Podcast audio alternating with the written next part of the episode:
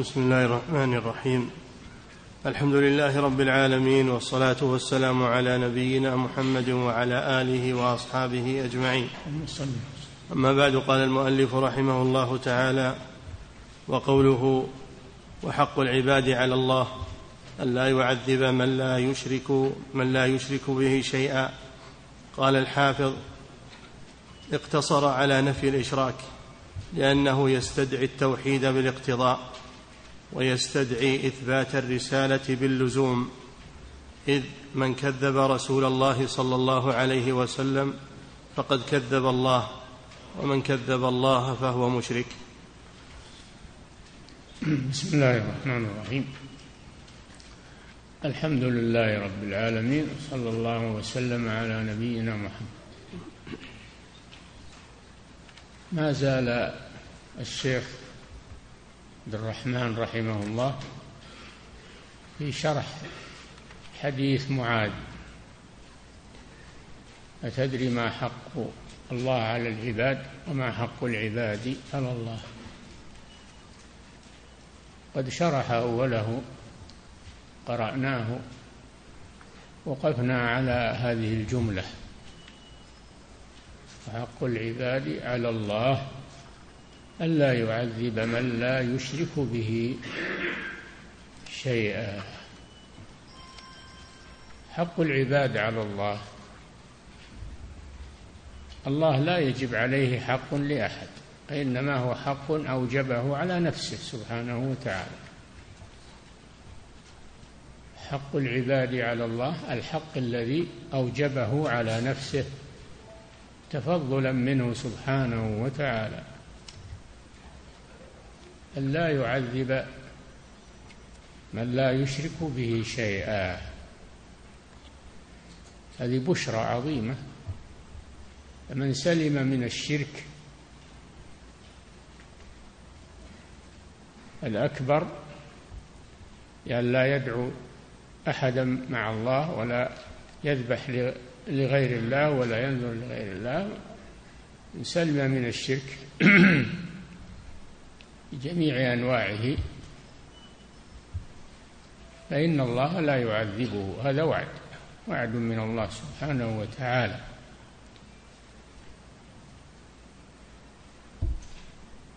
هذا وعد من الله عز وجل وهو لا يخلف وعد. هذا فيه فضل التوحيد.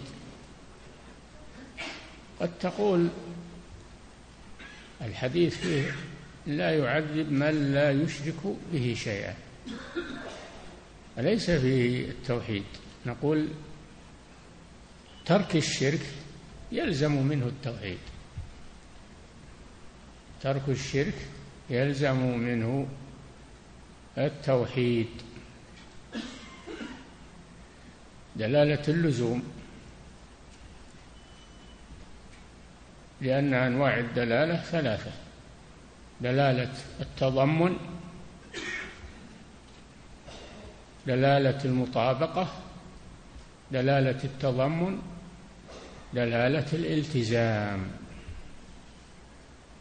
فمن لا يشرك بالله فهو موحد موحد لله.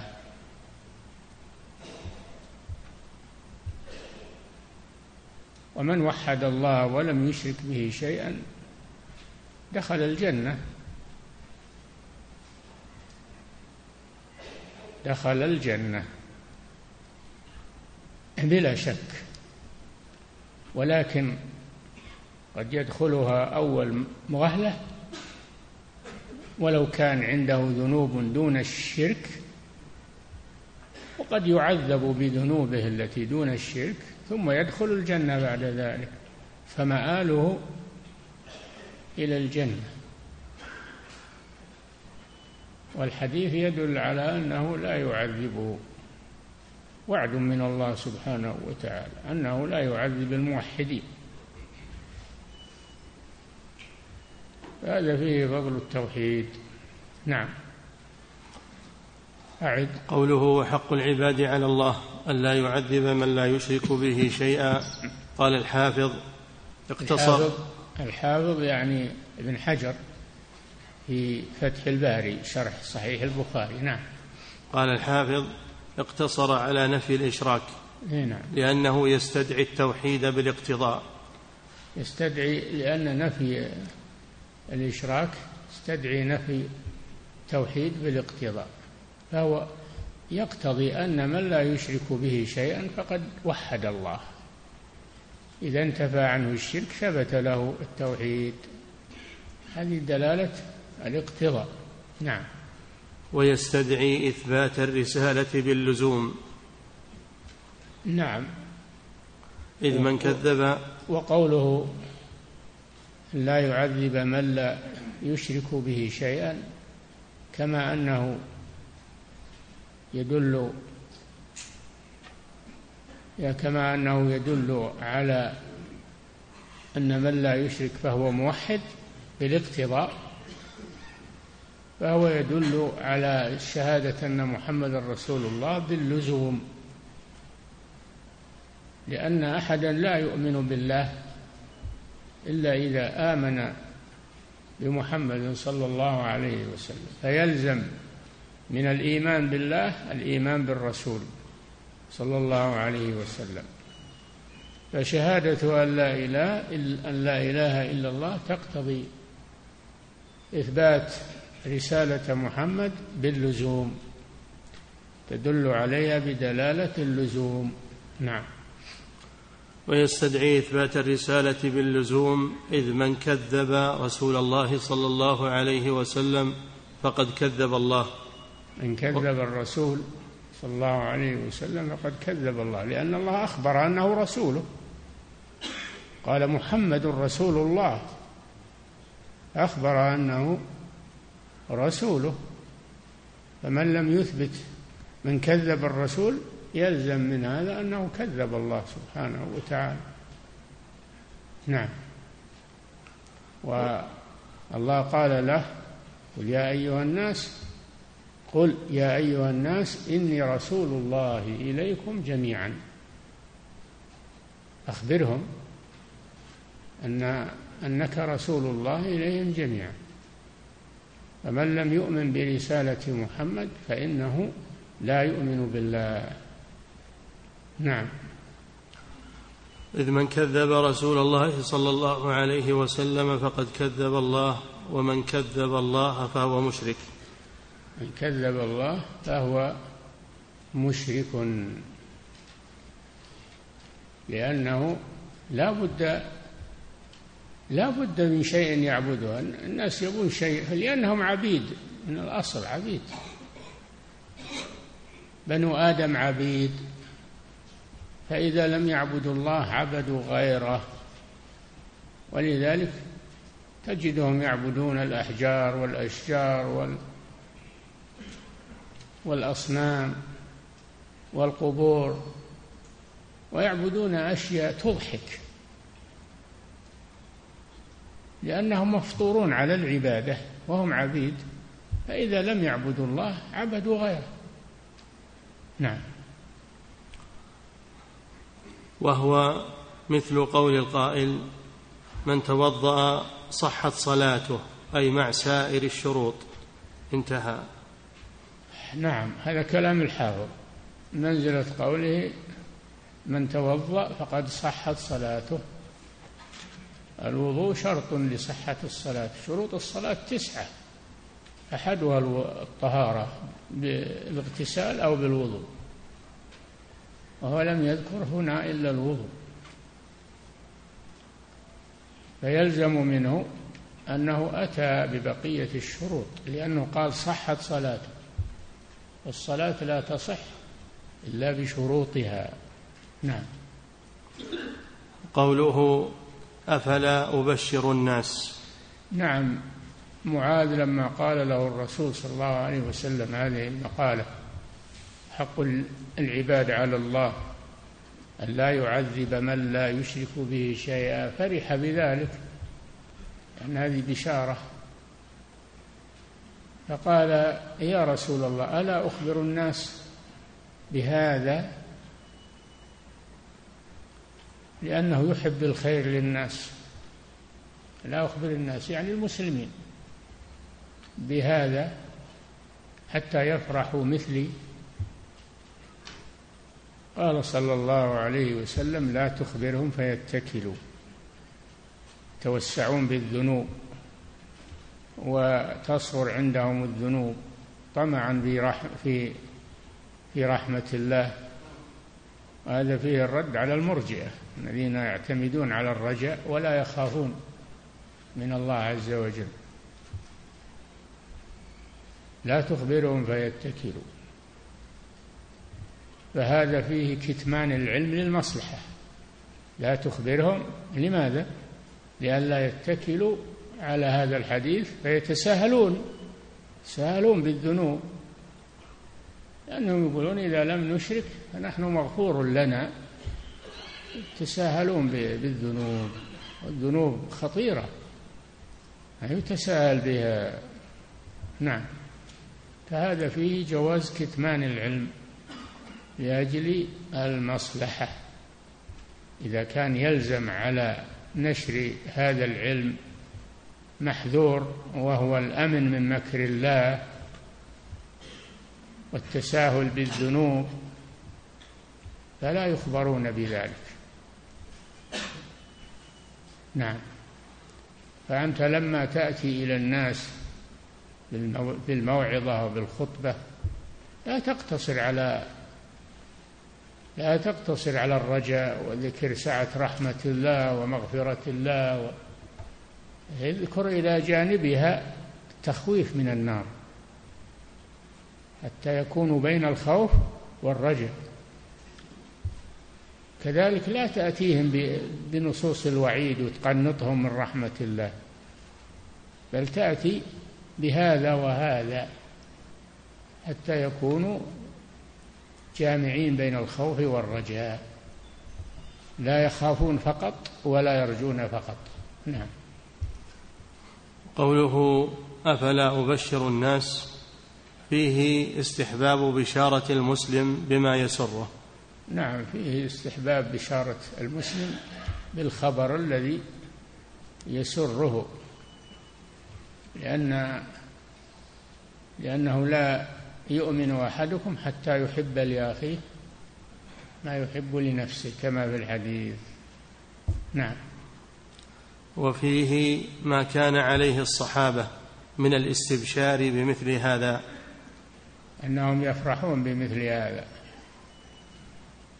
بمثل هذا ولا يقتصرون على الفرح بالدنيا بل يفرحون بالجنة ويفرحون برحمة الله ويفرحون بالخير وأما الذي لا يفرح إلا بالدنيا فهذا مذموم. فرحوا بالحياة الدنيا وما الحياة الدنيا في الآخرة إلا متاع. فهذا الذي يفرح به حقيقة. قل بفضل الله وبرحمته فبذلك فليفرحوا. فضل الله الإسلام ورحمته القرآن. لذلك فليفرحوا. هو خير مما يجمعون خير من الدنيا. نعم. فيه استحباب بشارة المسلم بما يسره وفيه ما كان عليه الصحابة من الاستبشار بمثل هذا قاله المصنف رحمه الله. قاله المصنف في مسائل الباب اللي هو الشيخ محمد بن عبد الوهاب رحمه الله. نعم.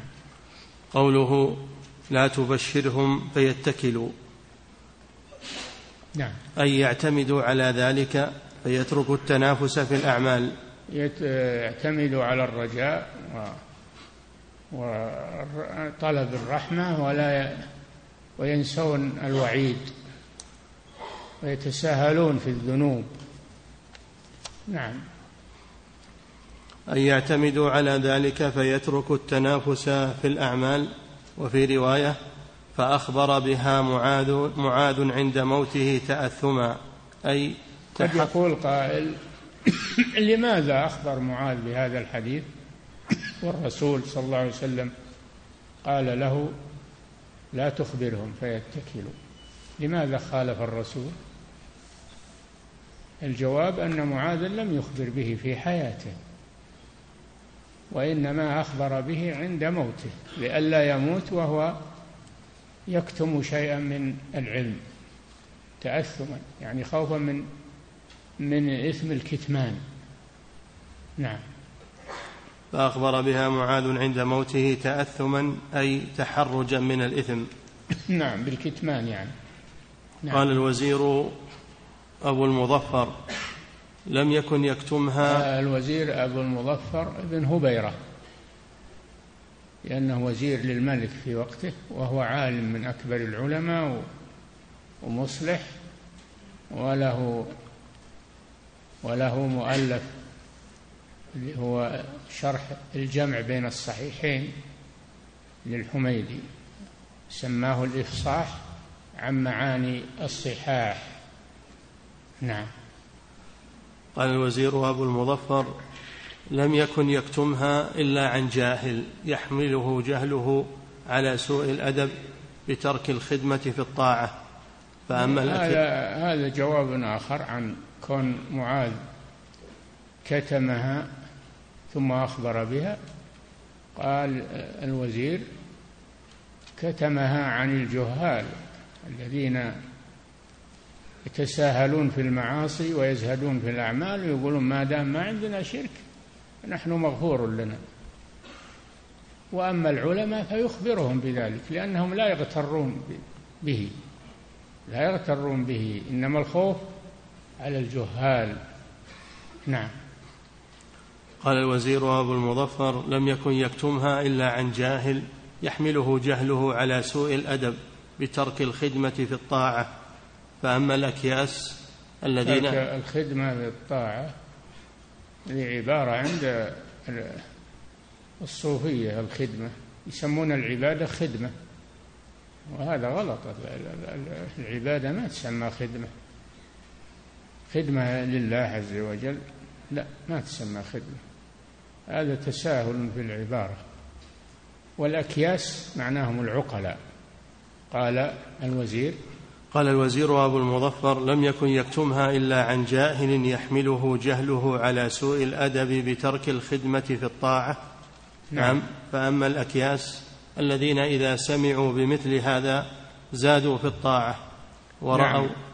ما يثبطهم مثل هذا الحديث عن الطاعات ويزهدون بها بل هذا يزيدهم يزيدهم حرصا على الطاعات طمعا في الرحمة والمغفرة. نعم.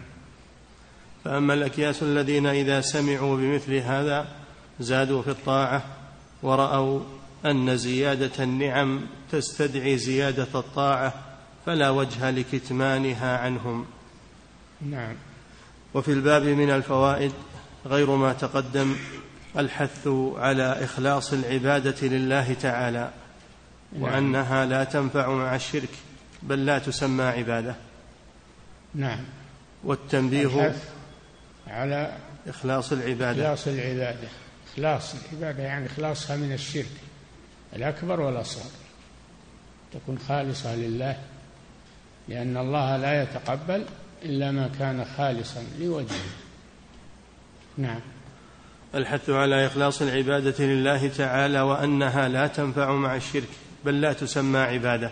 العبادة لا لا تصح مع الشرك. فمن كان يعبد الله ويعبد معه غيره فعبادته باطلة. لا بد أن يخلص العبادة لله عز وجل ولا يعبد معه غيره. نعم. وأنها لا تنفع مع الشرك بل لا تسمى عبادة. لا تسمى عبادة لأنها غير صحيحة. العبادة ما تسمى عبادة إلا بشرطين الإخلاص والمتابعة للرسول صلى الله عليه وسلم. فإذا خلت من هذين الشرطين أو من أحدهما فهي عمل فاسد لا تسمى عبادة. نعم. والتنبيه على عظمة حق الوالدين وتحريم عقوقهما. نعم. والتنبيه على عظمة الآيات المحكمات في آه. سورة ها؟ والتنبيه على عظمة حق الوالدين وتحريم عقوقهما. تحريم عقوقهما. يعني في حديث معاذ فيه التنبيه على تحريم عقوق الوالدين. لأن عقوق الوالدين يأتي بعد الشرك. بعد الشرك. كما أن البر بهما وحقهما يأتي بعد حق الله عز وجل. نعم. والتنبيه على عظمة الآيات المحكمات في سورة الأنعام. نعم. وجواز نعم.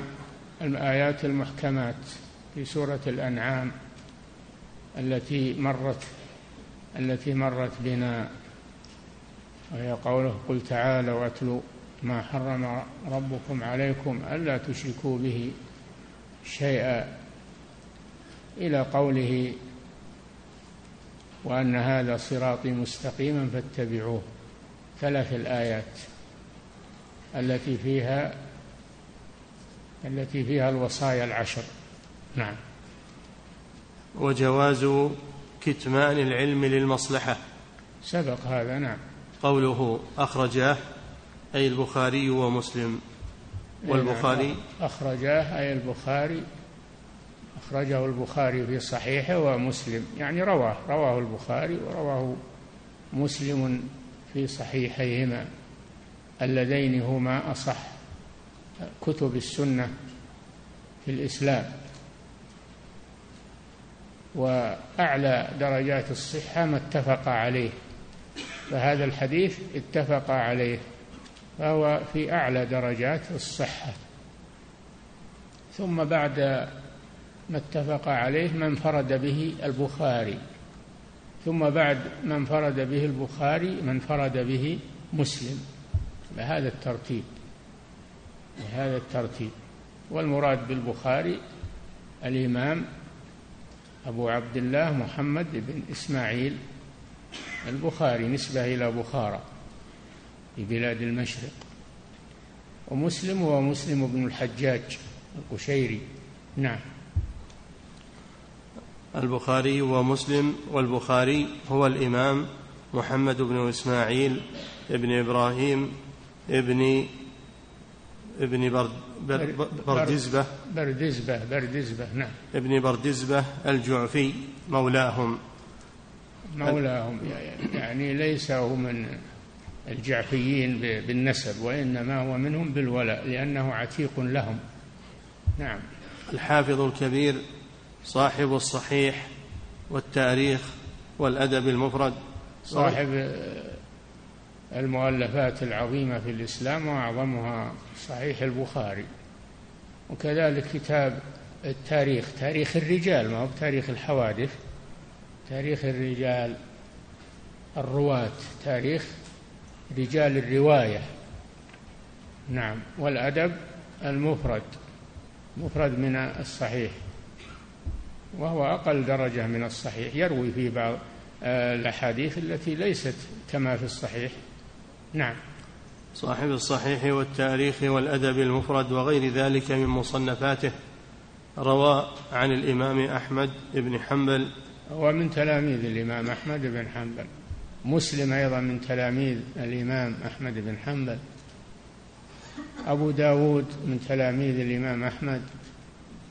الترمذي من تلاميذ الإمام أحمد. كلهم من تلاميذ الإمام أحمد رحمه الله. نعم. روى عن الإمام أحمد بن حنبل والحميدي وابن المديني وطبقتهم. نعم. وروى عنه مسلم. والنسائي. روى عنه مسلم تلميذ للبخاري أيضا. نعم. روى عنه مسلم والنسائي والترمذي وال... نعم. النسائي أبو عبد الرحمن. نعم. والفربري راوي الصحيح. ها؟ والفربري راوي الصحيح. الفربري نعم. لأن الصحيح له رواة.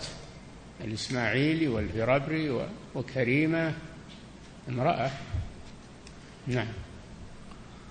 ولد سنة أربع وتسعين ومائة ومات سنة ست وخمسين ومائتين رحمه الله نعم. ومسلم هو ابن الحجاج ابن مسلم أبو الحسين القشيري النيسابوري صاحب الصحيح والعلل والوحدان وغير ذلك. من الأحاديث يعني؟ روى عن علل يعني علل الحديث. والوحدان يعني من فرد به واحد بروايته واحد. نعم. روى عن أحمد بن حنبل ويحيى نعم بن معين. كذلك من تلاميذ أحمد نعم. و... روى, روى عن أحمد بن حنبل ويحيى بن معين وأبي خيثمة وابن أبي شيبة وطبقتهم. نعم. وروى عن البخاري وروى عن البخاري صحيح صحيحه. نعم. وروى عنه الترمذي وإبراهيم ابن محمد. روى عنه يعني عن مسلم. روى عنه. نعم. وروى عنه الترمذي نعم. وإبراهيم ابن محمد بن سفيان راوي الصحيح وغيرهما. نعم. ولد سنة أربع ومائتين ومات سنة إحدى وستين ومائتين بنيسابور رحمهما الله تعالى. نعم. نقرأ المسائل يا شيخ. نعم. قال المصنف رحمه الله فيه مسائل.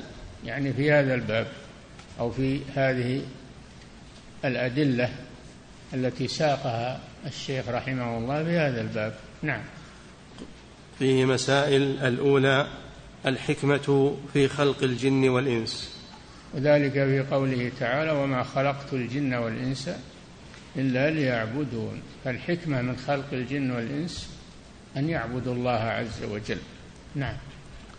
الثانية أن العبادة هي التوحيد لأن الخصومة فيه.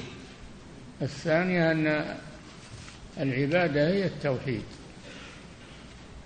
فإذا قيل لك ما هو التوحيد تقول هو إفراد الله بالعبادة. هو إفراد الله بالعبادة. لأنه لأن الله قال ما خلقت الجن والإنس إلا ليعبدون. ما قال ليقروا بتوحيد الربوبية وإنما ذكر العبادة فدل على أن التوحيد المطلوب وهو العبادة توحيد العبادة. وأما توحيد الربوبية هذا كل يقر به. وإن كان علماء الكلام يعتنون بتوحيد الربوبية. اتبعهم في هذا المعتزلة والأشاعرة وعلماء الكلام كلهم عندهم العمدة على توحيد الربوبية وهذا هذا غلط ولا يكفي. لابد من توحيد العبادة. من أقر بالربوبية ولم يقر بتوحيد العبادة فهو ليس من المسلمين لأنها أقر بها المشركون أقروا بتوحيد الربوبية. نعم. الثالثة أن من لم يأت به لم يعبد الله. من لم يأتي بتوحيد العبادة لم يخلص العبادة لله لم يكن لم يعبد الله. وإن كان يقر بأنه هو الرب وأنه هو الخالق وأنه الرازق وأنه هذا لا يكفي ولا يدخله في الإسلام لأن هذا شيء موجود عند المشركين عند أبي جهل وأبي لهب يقرون بتوحيد الربوبية. نعم. لئن سألتهم من خلق السماوات والأرض يقولون الله فأنا يؤفكون. بل قال ولئن سألتهم من خلقهم لا يقولون الله. قل من رب السماوات السبع ورب العرش العظيم؟ سيقولون لله.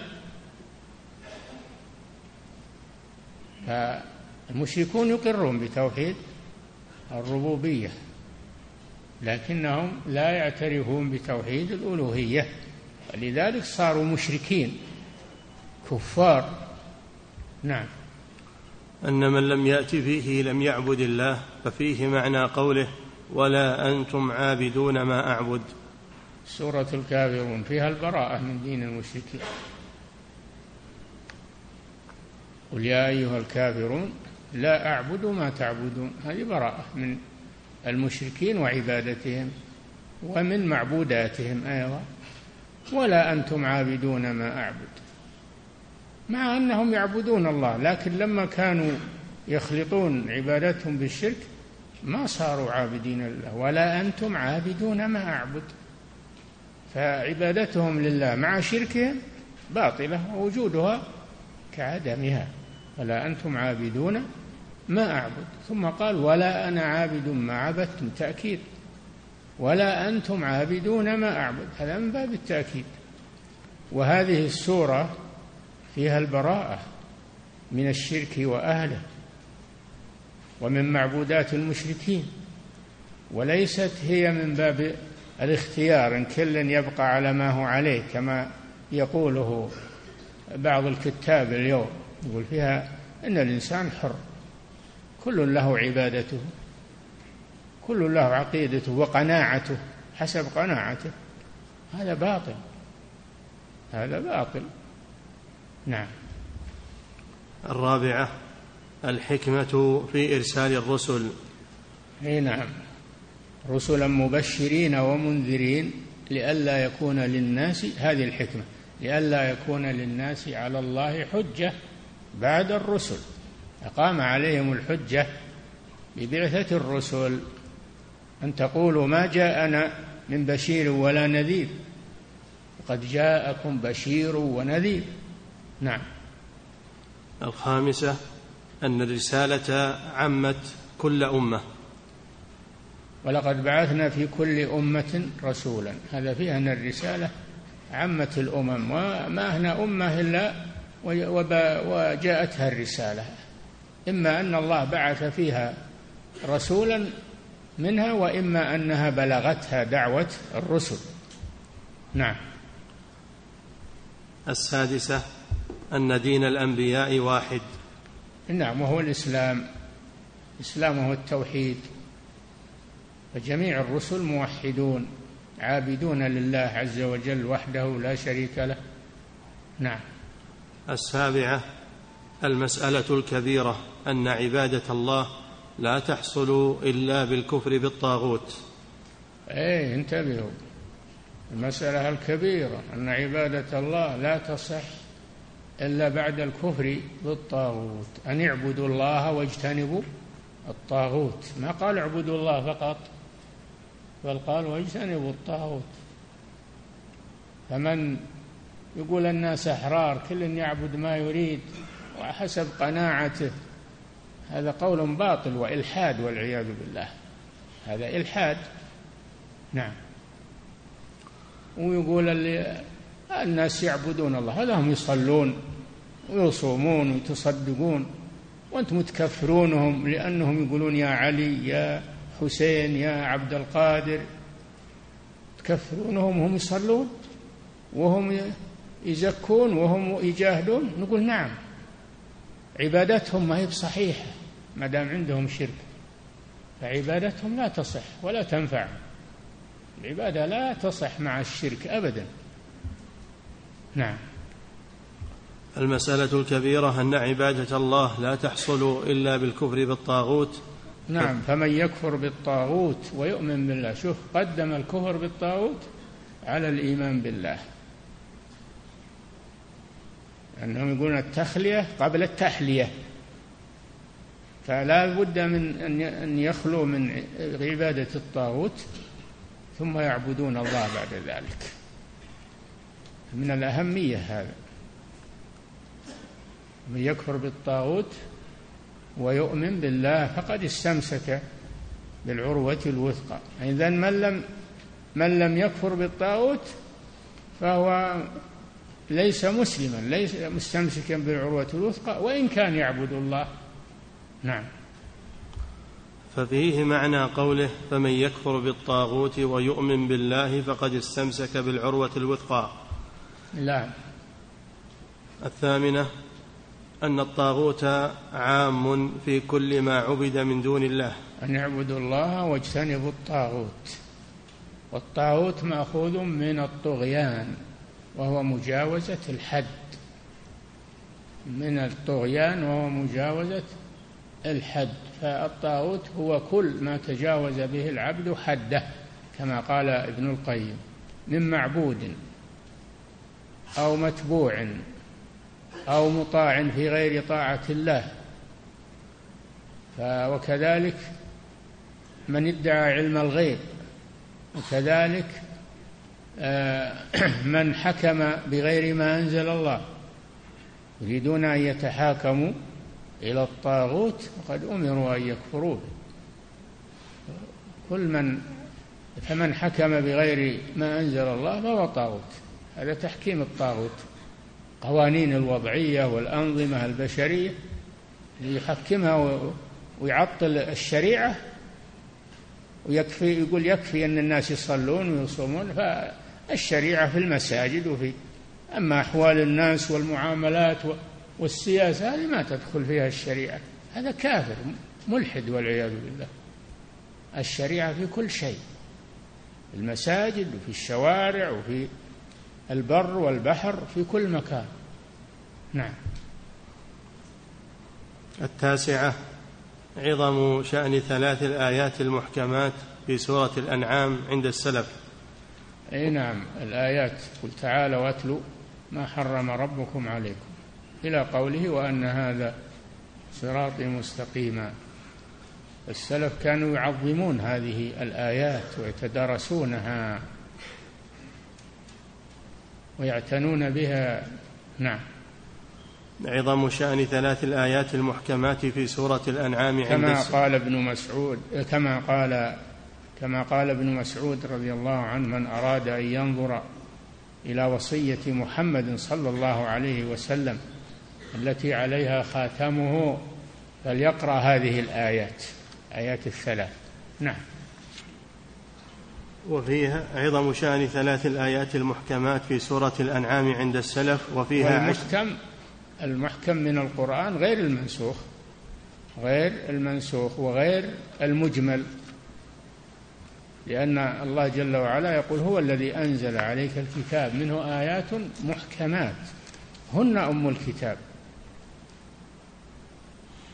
وأخر متشابهات وش نعمل نرد المتشابهات إلى المحكمات فتفسرها وتبينها.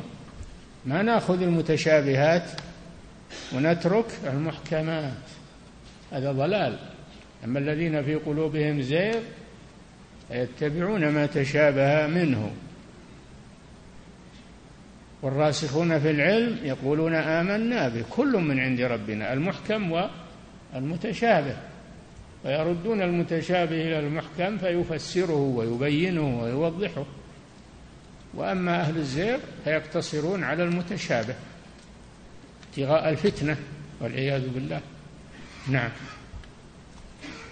عظم شأن ثلاث الآيات المحكمات في سورة الأنعام عند السلف وفيها عشر مسائل أولها النهي عن الشرك. نعم. تعالوا. أتل ما حرم ربكم عليكم أولها ألا تشركوا به شيئا والثانية وبالوالدين إحسانا إلى آخرها. نعم.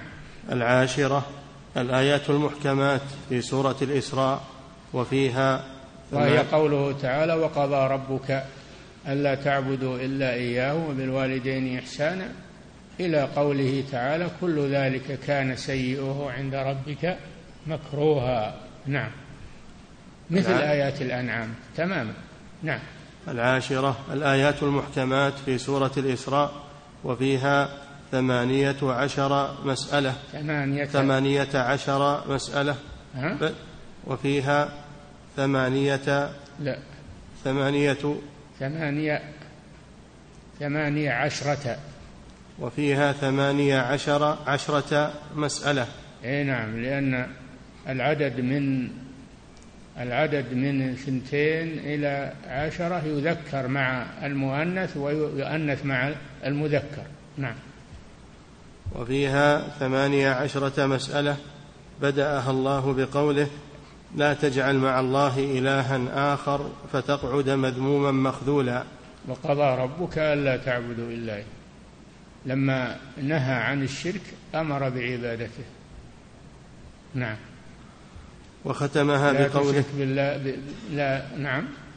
بدأها الله بقوله لا تجعل مع الله إلها آخر. لا تجعل مع الله إلها آخر فتقعد مذموما مخذولا وقضى ربك ألا تعبدوا إلا إياه. لما نهى عن الشرك أمر بعبادة الله سبحانه وتعالى. وختمها ختمها بقوله لا تجعل مع الله إلها آخر. فتقعد. تلقى نعم. ولا تجعل مع الله إلها آخر فتلقى في جهنم. فتلقى في جهنم ملوما مدحورا. هذا ختامها نعم. هذا ختامها. تقعد فتلقى في جهنم. المشرك ما الا جهنم. لا تجعل مع الله إلها آخر. هذا مشرك. فتلقى في جهنم ملوما مدحورا. والعياذ بالله. نعم. بدأها الله بقوله لا تجعل مع الله إلها آخر فتقعد مذموما مخذولا وختمها بقوله ولا تجعل مع الله إلها آخر فتلقى في جهنم ملوما مدحورا. في أولها نهى عن الشرك وفي آخرها نهى عن الشرك. نعم. ونبهنا الله سبحانه على عظم شأن هذه المسائل بقوله ذلك مما أوحى إليك ربك من الحكمة. نعم. ذلك أي هذه الآيات التي فيها هذه العبر والمواعظ مما أوحى إليك ربك أيها الرسول من الحكمة. والحكمة وضع الشيء في موضعه. نعم. الحادية عشرة آية سورة النساء التي تسمى آية الحقوق العشرة. تسمى التي تسمى التي تسمى آية الحقوق العشرة. أي نعم. وهي قوله تعالى وهي قوله تعالى واعبدوا الله واعبدوا الله واعبدوا الله ولا تشركوا به شيئا وبالوالدين إحسانا. ذكر فيها عشرة حقوق. أولها حقه سبحانه ثانيها حق الوالدين. وآخرها حق ما ملكت أيمانكم من الأرقة والبهائم تحسن إليها. نعم. آية سورة النساء التي تسمى آية الحقوق العشرة بدأها الله تعالى بقوله واعبدوا الله ولا تشركوا آيات به. الأنعام تسمى آيات الوصايا العشر. ذلكم وصاكم به ذلكم وصاكم به ذلكم وصاكم به. وأما سورة النساء فتسمى آية الحقوق الحقوق العشرة أولها حق الله وثانيها حق الوالدين وثالثها حق الأقارب والأيتام والجار إلى آخره إلى حق المماليك. وما ملكت أيمانكم. نعم. آية سورة النساء التي تسمى آية الحقوق العشرة بدأها الله تعالى بقوله واعبدوا الله ولا تشركوا به شيئا. لم يقل اعبدوا الله فقط قال ولا تشركوا به شيئا لأن العبادة لا تصح إلا مع ترك الشرك. فالعبادة إذا كان معها شرك فهي لا تقبل. نعم. الثانية عشرة التنبيه على وصية رسول الله صلى الله عليه وسلم عند موته. إي نعم. إن الرسول كأنه أوصى بهذه الآيات. في سورة الأنعام اللي يقولون الرسول ما وصى ولا كتب لنا وصية. يقول تعالوا هذا وصيته بهذه الآيات لأنه لا يوصي إلا بما أوصى الله به سبحانه وتعالى. والله يقول ذلكم وصاكم به. نعم. الثالثة عشرة معرفة حق الله علينا. نعم وأنه أول الحقوق أول الحقوق. نعم. الرابعة عشرة معرفة حق العباد عليه إذا أدوا حقه. أنه لا ليس للعباد عليه حق حتى يؤدوا حقه سبحانه وتعالى. فمن لم يؤدي حق الله فليس له حق على الله. نعم. الخامسة عشرة أن هذه المسألة لا يعرفها أكثر الصحابة. نعم. مسألة مسألة وصية الرسول صلى الله عليه وسلم. نعم. السادسة عشر عشرة جواز ولهذا قالوا لو أن الرسول أوصى لو أن الرسول كتب لنا. نعم نعم. السادسة عشرة جواز كتمان العلم للمصلحة. كما في حديث معاذ. نعم. السابعة عشرة استحباب بشارة المسلم بما يسره. أفلا أبشر الناس؟ نعم. الثامنة عشرة الخوف من الاتكال على سعة رحمة الله. لا تخبرهم فيتكلوا يعني يتكلوا على سعة رحمة الله وينسوا غضب الله وعقوبته. نعم. التاسعة عشرة قول المسؤول عما لا يعلم الله ورسوله أعلم. لأن معاذ رضي الله عنه قال الله ورسوله أعلم ولم يتخرص. الذي يسأل عن شيء فإنه يقول لا أعلم لا أدري. وليس عليه في ذلك غضاضة بل هذا من الفضائل. لأن بعض الناس يتحرج أنه يقول والله ما أدري. لازم يبي يجاوب السائل ولو كان على خطأ. ما يجوز هذا. كان عندك علم فأجب وإلا قل لا أدري. الرسول الرسول قال لما سأله جبريل لما سأله جبريل عن الساعة قال ما المسؤول عنها؟ بأعلم من السائل نعم. فمن سئل عن علم وهو لا يدري يقول ما أدري. ليس في ذلك غضاضة عليه.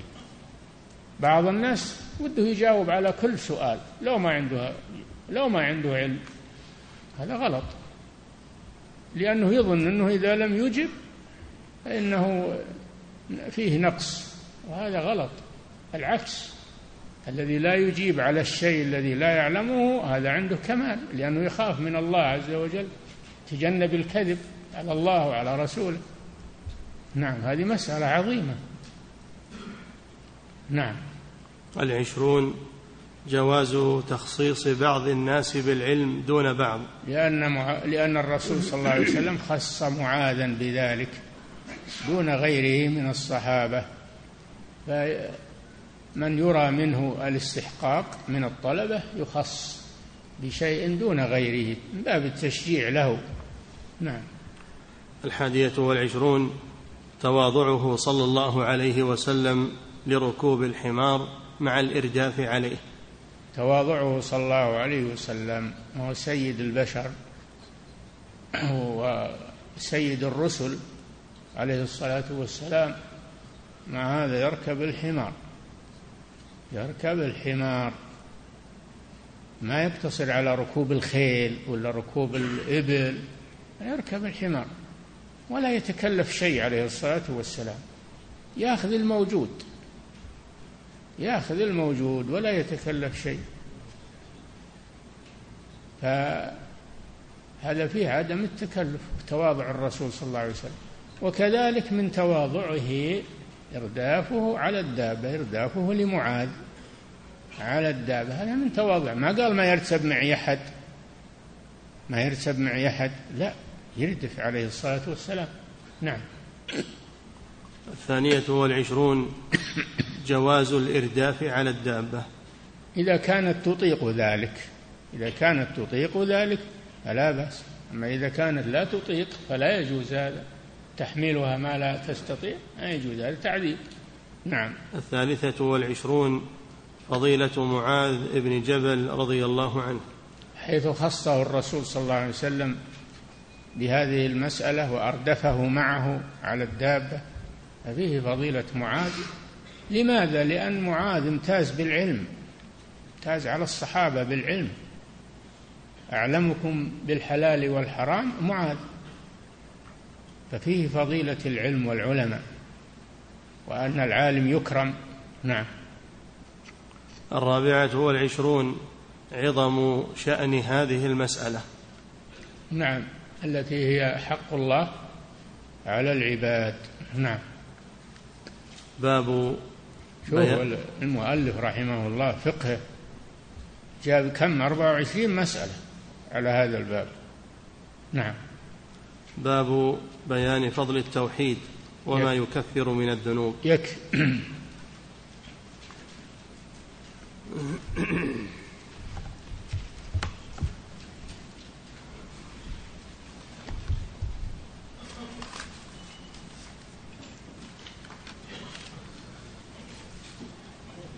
فضيلة الشيخ وفقكم الله يقول هل هناك فرق بين الشرك والكفر نعم كل مشرك فهو كافر وليس كل كافر يكون مشركا لأن الكافر قد يكون ملحد لا يعترف بالله. أما المشرك فهو يعترف بالله ولكنه يشرك معه غيره بل يعبد الله أيضا ولكنه يعبد معه غيره. فكل يعني بينهما عموم وخصوص كما يقولون. فكل مشرك فهو كافر. وليس كل كافر مشركا بل يكون ملحدا دهريا. نعم. فضيلة الشيخ وفقكم الله يقول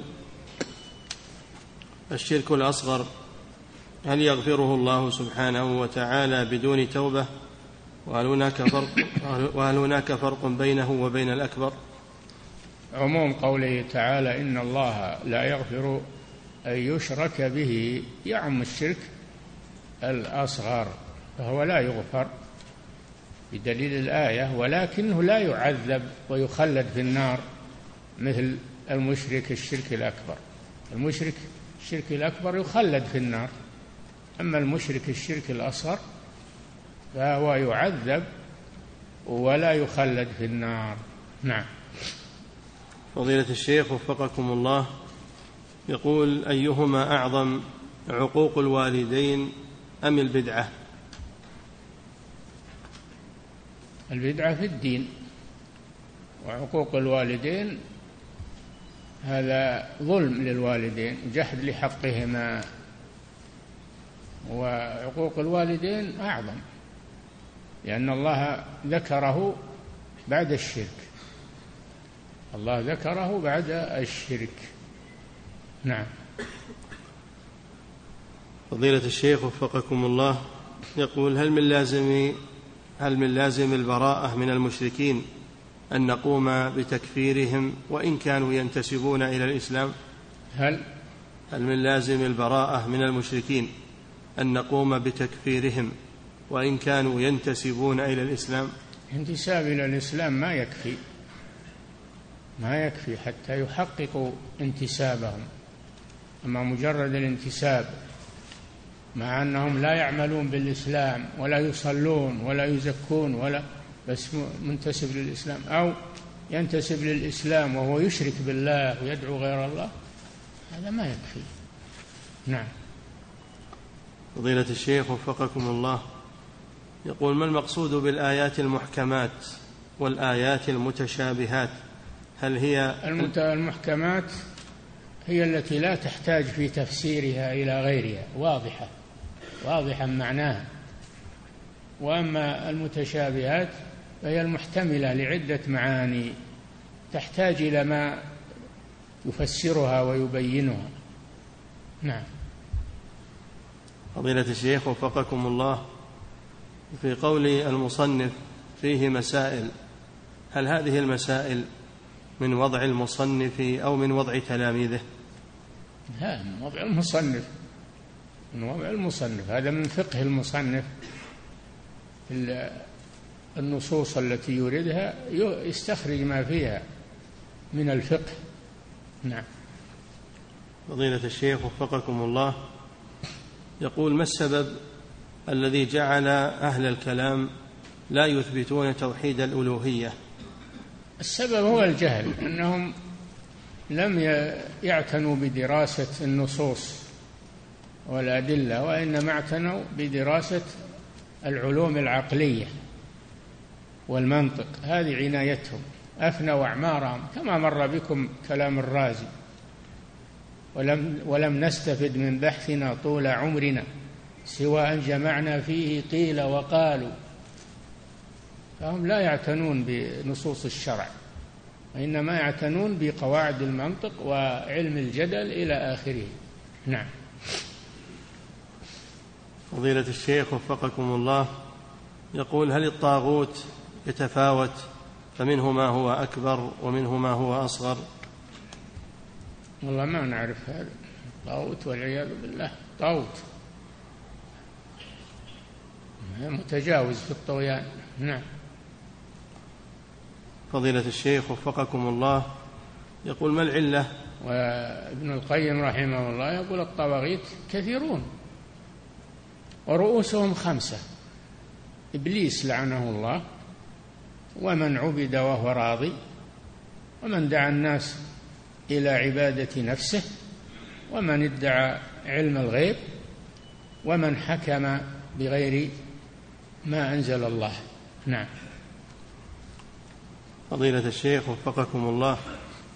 يقول ما العلة في أن كثيرا من بلدان العالم الإسلامي لا يحصل فيها التحذير من الشرك في هذا العصر؟ الجهل. الجهل وعدم الاهتمام. الجهل وعدم الاهتمام ولذلك ضاعت كثير من بلاد المسلمين بسبب هذا بسبب عدم عدم التعليم الصحيح وعدم نشر العلم الصحيح والعقيدة الصحيحة ضاعت كثير من بلاد المسلمين. نعم. البلاد ما تحيا إلا بالعلم بالعلم الشرعي ما تحيا إلا بهذا. نعم. فضيلة الشيخ وفقكم الله هل هذا القول صحيح؟ وهو أن قول لا أعلم هو نصف العلم وهل هذا وارد عن أحد من الصحابة؟ ما أدري والله لكن قول لا أعلم هذا فيه فضل عظيم أن الإنسان يعترف بجهله ولا يتجرأ على أن يقول ما لا يعلم وأن تقولوا على الله ما لا تعلمون. ففيه الأدب مع الله ومع رسول الله صلى الله عليه وسلم الأدب مع الشرع. نعم. فضيلة الشيخ وفقكم الله. يقول هل المعاصي والذنوب أه؟ هل المعاصي والذنوب تنقص التوحيد؟ نعم تنقص التوحيد. ولذلك سيأتيكم أن أن تحقيق التوحيد هو ترك الشرك وترك الذنوب والمعاصي وترك المتشابهات. نعم. ثم يقول حفظك الله وهل تارك الصلاة الموحد يكون مآله إلى الجنة؟ لا تارك الصلاة كافر. تارك الصلاة كافر ليس من أهل الإسلام. نعم. فضيلة الشيخ. كما في الأثر أدركت أصحاب محمد لا يعدون شيئا من الأعمال تركه شرك إلا الصلاة.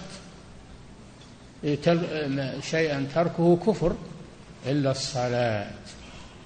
والرسول صلى الله عليه وسلم يقول العهد الذي بيننا وبينهم الصلاة من تركها فقد كفر الذي لا يصلي ليس بمسلم. وإن كان يشهد أن لا إله إلا الله وأن محمد رسول الله فهو يناقض هذه الشهادة. نعم. فضيلة الشيخ وفقكم الله هذا سائل من خارج هذه البلاد يقول في منطقتنا أئمة مساجد يقرؤون البردة ويجعلونها وردا بعد صلاتي الفجر والمغرب وعندما ناصحناهم تبين أنهم يعلمون أن بها أقوالا كفرية ويعتذرون بأن السلطات في بلدنا تلزمهم أو يفصلون عن الإمامة. سؤاله ما حكم الصلاة خلف هؤلاء الأئمة الذين هذا حالهم؟ وإذا عم هذا الأمر في جميع مساجد بلادنا فهل لنا أن نصلي في قولهم إن السلطة تلزمهم لا طاعة لمخلوق في معصية الخالق. ما يطيعون هذا. ما يطيعون هذا. ولو عزلوا عن الإمامة. ولو عزلوا عن الإمامة. ما يضرهم بل, بل هذا يرفعهم عند الله. لا يجوز هذا. ولا تصلوا خلفهم حتى يتوبوا إلى الله ويتركوا إعلان الشرك. البردة فيها شرك شرك أكبر. يا أكرم الخلق ما لمن ألوذ به سواك عن الرسول صلى الله عليه وسلم؟ عند حلول الحادث العام إن لم تكن في معادي آخذا بيدي وإلا قل يا زلة القدم فإن من جودك الدنيا وضرتها. يقول الدنيا والآخرة كلها من من جود الرسول صلى الله عليه وسلم. الله ما له شنع ولا ولا له وجود. فإن من جودك الدنيا وضرتها ومن علومك علم اللوح والقلم من علومك اللي مكتوب في اللوح المحفوظ هذا بعض علم الرسول صلى الله عليه وسلم. هل بعد هذا الكفر كفر؟ هذا الغلو غلو والعياذ بالله. يقرأ في المساجد ويقال أن الدولة ألزمها ما نطيع الدولة في هذا. لا طاعة لمخلوق في معصية الخالق. نناصح الدولة ونبين لها هذا الشيء. فإذا لم يقبلوا ما تلزم الإمام. يرزقك الله غيرها. نعم. ثم يقول حفظك الله وإذا لم أجد مسجدا آخر فهل لي أن أصلي في البيت؟ نعم. صل مع إخوانك أهل التوحيد. كونوا لكم مصلى أو مسجد وصلوا فيه. وإن من لم تجد أحد صل وحدك. نعم. فضيلة الشيخ وفقكم الله. يقول هل يقال إن التوحيد شرط في صحة الإسلام وهو, نعم. وهو بهذا يكون حكما وضعيا كالطهارة للصلاة فلا يقبل يا أخي التوحيد ما هو شرط لصحة الإسلام التوحيد هو الإسلام. هو الإسلام ما هو بشرط للإسلام. شرط هو هو الإسلام نفسه. فلا فلا إسلام بدون توحيد. هو رأس الإسلام. أليس الشهادتين هما أول أركان الإسلام؟ الشهادتان أول أركان الإسلام الخمسة. فلا إسلام لمن ليس له توحيد. نعم. فضيلة الشيخ وفقكم الله يقول من قال إن العمل شرط كمال في الإيمان هل نقول إنه فقط وافق المرجئة؟ ما هو وافق المرجئة هذا مرجي اللي يقول الكلام هذا مرجي الأعمال من الإيمان وليست شرطا فقط ليست شرطا فقط بل هي من الإيمان. الإيمان قول باللسان واعتقاد بالقلب وعمل بالجوارح هذا هو الإيمان. نعم. فضيلة الشيخ وفقكم الله يقول ما موقفنا تجاه الأشاعرة الذين ينكرون كون الله في السماء؟ مع أنهم يدعون أنهم أهل سنة. ما ما لكم فيهم حيلة. ما لكم فيه لكن بينوا بينوا لهم. لعل لعل منهم من يتوب من يرجع. أما أنكم تحولونهم من الأشعرية هذا صعب. نعم. فضيلة الشيخ وفقكم الله. يقول السائل. أن الأشعري بريء. ترى الأشعري بريء من هذا. وهم كذبوا عليه لأن الأشعري في آخر حياته صرح بأنه على مذهب الإمام أحمد كما في رسالته إلى أهل الثغر وفي الإبانة عن أصول الديانة له وفي مقالات المصلين مقالات الإسلاميين واختلاف المصلين ذكر أنه على عقيدة الإمام أحمد وأنه يقول بقول الإمام أحمد. هذا آخر ما صدر عنه رحمه الله. والأشاعرة الآن ما هم على مذهبه على مذهبه قبل يتراجع. يوم كان مع الكلابية. أما لما تراجع تركوه وبقوا على مذهب الكلابية. نعم. فضيلة الشيخ وفقكم الله. يقول هل يدخل الشرك الخفي في النفاق؟ الشرك الخفي؟ نعم في النفاق. نعم. النفاق إذا رأى إذا رأى الناس بعمله هذا شرك خفي. هو هو يصلي الناس ما يدرون. وهو في صلاته يقصد مدح الناس له. هذا شرك خفي في القلب. شرك خفي في القلب والعياذ بالله. وهو نفاق أيضا. نعم. وهل يكون الشرك الأصغر مبطلا للعمل؟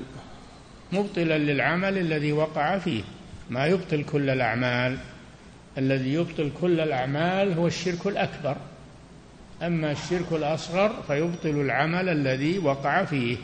نعم. فضيلة الشيخ وفقكم الله يقول هل هناك دليل على أن العبادة المأمور بها هي غاية الذل مع الحب؟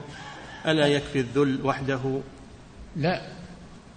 أن تذل من الجبابرة و ومن السباع ومن ولا ولا تخضع لها. ما تخضع. ما تخضع. ما كل من ذل لشيء خضع له وما كل من خضع لشيء ذل له. فلا بد من الجمع بين غاية الحب مع غاية الذل. نعم.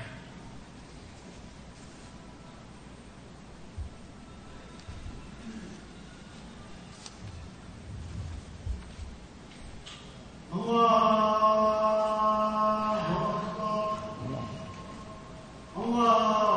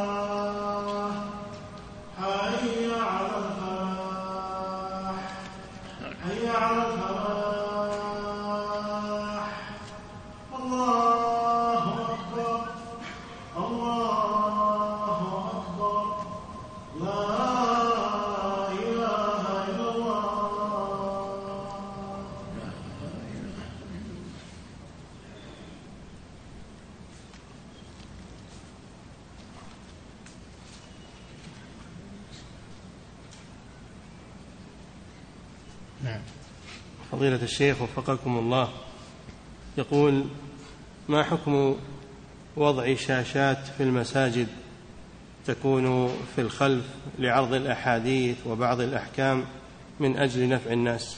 لا ما توضع شاشات ولا كتابات في المسجد ولا يعلق تعاليق. المسجد يخلى من كل هذه الأمور والشواغل ما كان السلف يعملون هذا يعلقون أوراق. الذكر بعد الصلاة يعلقونه. يعني وصلوا الناس بالجهل إلى هذا الحد؟ يا أخي العام يعرف كيف يقول بعد الصلاة. العام تلقى بعضهم من بعض تعلموا هذا بالممارسة.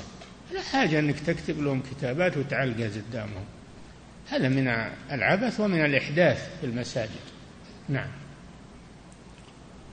فضيلة الشيخ وفقكم الله يقول التصوير الذي هو كبيرة من كبائر الذنوب. هل المقصود به النحت والرسم فقط أم يدخل فيه التصوير بالجوالات والآلات التصوير هو إيجاد الصورة والشكل بأي وسيلة سواء بالرسم سواء بالنحت سواء بالالتقاط بالآلة فوتوغرافية المهم وجود الصورة هذا هو التصوير. نعم. فضيلة الشيخ وفقكم الله يقول يقوم بعض الإخوة بعمل مجموعات في جهازه الجوال من أجل ختم القرآن. يقوم بعض الإخوة بعمل مجموعات فيما بينهم في أجهزة الجوال من أجل ختم القرآن. شلون وشلون مجموعات في الجوال؟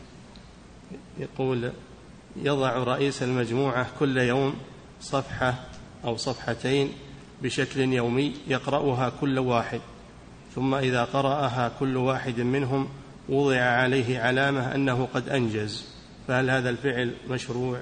وهذا ما أصل له ولا كان من ولا هنا قراءة جماعية بهذه الطريقة. كل يقرأ القرآن لنفسه ويخلص العبادة لله ولا يرتبط مع أحد. نعم. فضيلة الشيخ وفقكم الله يقول إحدى أو أحد المحلات الكبرى عندهم طريقة في التحفيز على الشراء منهم وهي أنه عند شرائك لاحتياجاتك من هذا المحل سواء كانت قليلة أو كثيرة وعند إرادتك دفع المبلغ يقوم المحاسب بإدخال مشترياتك في الجهاز فأحيانا يفوز, يفوز بعض الزبائن بأن جميع مشترياتهم قد أصبحت مجانية. وقد هذا من القمار. هذا من القمار وهو أكل المال بالباطل. ولا يصلح هذا. ومن إغراء الناس بالشراء وقد لا يريدون السلعة يريدون الجائزة. فلا يجوز هذا. هذا تغرير بالناس وأكل لأموالهم بالباطل. نعم. فضيلة الشيخ وفقكم الله. بغيت ترغب الناس انصح في بيعك وشرائك. ولا تغش الناس ولا تكذب عليهم. ثم الناس يتهافتون عليك. يبون اللي يصدق في بيعه وشرائه. استعمل الصدق. لا تستعمل التغرير وأكل أموالهم والتحيل عليهم. نعم. فضيلة الشيخ وفقكم الله. يقول هل يجوز أن يشترط رجل على عامل عنده أن يقوم أن يقوم بتأخير شيء من رواتبه ليلتزم بالعمل الموكل إليه. هل يجوز أن يشترط رجل على عامل عنده تأخير شيء من رواتبه ليلتزم بالعمل الموكل إليه؟ موكل. الموكل إليه. وهل يحل المال لصاحب العمل إذا هرب هذا العامل وترك ماله؟ المسلمون على شروطهم. إذا شرط أن بعض الأجرة مؤجل وبعضها مقدم ما في مانع. بعضها مؤجل ما هو يقطع عليه لكن مؤجل. يقول ما أعطيك إياه إلا في تاريخ كذا وكذا. ما يخالف. مثل البيع المؤجل. أما أن يقول أقطع عليك إذا ما إذا ما عملت كذا إذا ما هذا لا يجوز. الرسول صلى الله عليه وسلم يقول أعطوا الأجير أجرته قبل أن يجف عرقه. إذا أدى العمل فأعطه أجرته ولا تماطل به. نعم. فضيلة الشيخ وفقكم الله يقول حججت وبعد انتهاء أيام منى في اليوم الثالث عشر ذهبت إلى جدة ومكثت هناك لمدة يومين ثم رجعت إلى مكة وطفت طواف الوداع ثم رجعت إلى الرياض فهل هذا صحيح؟ لا. ما تخرج من مكة إلى جدة وغيرها بعد الحج إلا وقد وادعت. إذا وادعت ورجعت إلى مكة ما يخالف. لكنك تخرج وتأجل طواف الوداع لا. طواف الوداع هو آخر أعمال الحج. ما ما تغادر مكة إلا بعد طواف الوداع. نعم. كونك ترجع لها بعد الوداع ما في مانع. نعم. فضيلة الشيخ وفقكم الله يقول إذا أسلم رجل على يد أحد المسلمين فهل يكون مولى لهم؟ فيقال مولى آل فلان. لا المولى العتيق المملوك الذي أعتقه سيده هذا المولى. نعم. فضيلة الشيخ وفقكم الله يقول أنا أمكث بعد صلاة الفجر داخل الجامع لكنني لا أجلس بل أقوم بالمشي داخل هذا الجامع والتسبيح وذكر الله حتى تشرق الشمس. هل يجوز هذا الفعل أم أن المشروع هو الجلوس؟ لا لا بأس بذلك. إذا كنت تمل من الجلوس أو عندك وجع في رجليك وتمشى علشان مثلا رجليك تمرن على المشي ما في مانع. ويحسب لك بقائك في المسجد بقائك في المسجد إلى ارتفاع الشمس يحسب لك إذا احتسبت الأجر من الله. نعم. فضيلة الشيخ وفقكم الله يقول هل يجوز أن أعطي الزكاة لابنتي لأن زوجها لا ينفق عليها؟ لا. ما يجوز زكاة الوالد لولده لا لابنه ولا لبنته. ولا زكاة الولد لوالده. نعم. أعطها صدقة أو تبرع أو صلة رحم. أما الزكاة لا. نعم. فضيلة الشيخ وفقكم الله يقول أمي تمنعني أن أتزوج بامرأة ثانية فإن فعلت فهل يكون هذا من باب قطيعة الرحم والعقوق؟ لا هذا حق لك. ما يمنعك منه أحد. حق لك لا أمك ولا زوجك ولا يمنعك منه أحد. حق مشروع. نعم. فضيلة الشيخ وفقكم الله. يقول عندي أخ شهادته مزورة وغير رسمية وقد عمل بها وتوظف وأخذ مرتبا على ذلك ولا زال معاشه مستمرا. يقول وقد توفي أخي. هل يجوز لي أن آخذ هذا المال وهذا المعاش الذي يصرف؟ نعم العبرة بالعمل ما هو بالشهادة العبرة بالعمل. إذا كان أدى العمل على الوجه المطلوب فهو يستحق الراتب. وإذا لم يؤدي العمل ولو معه شهادة ما يحل له الراتب. إذا لم يؤدي العمل ولو معه شهادة ما يحل له الراتب. أما إذا أدى العمل على المطلوب قد استحق الراتب ولو لم يكن معه شهادة. نعم. فضيلة الشيخ وفقكم الله. امرأة حامل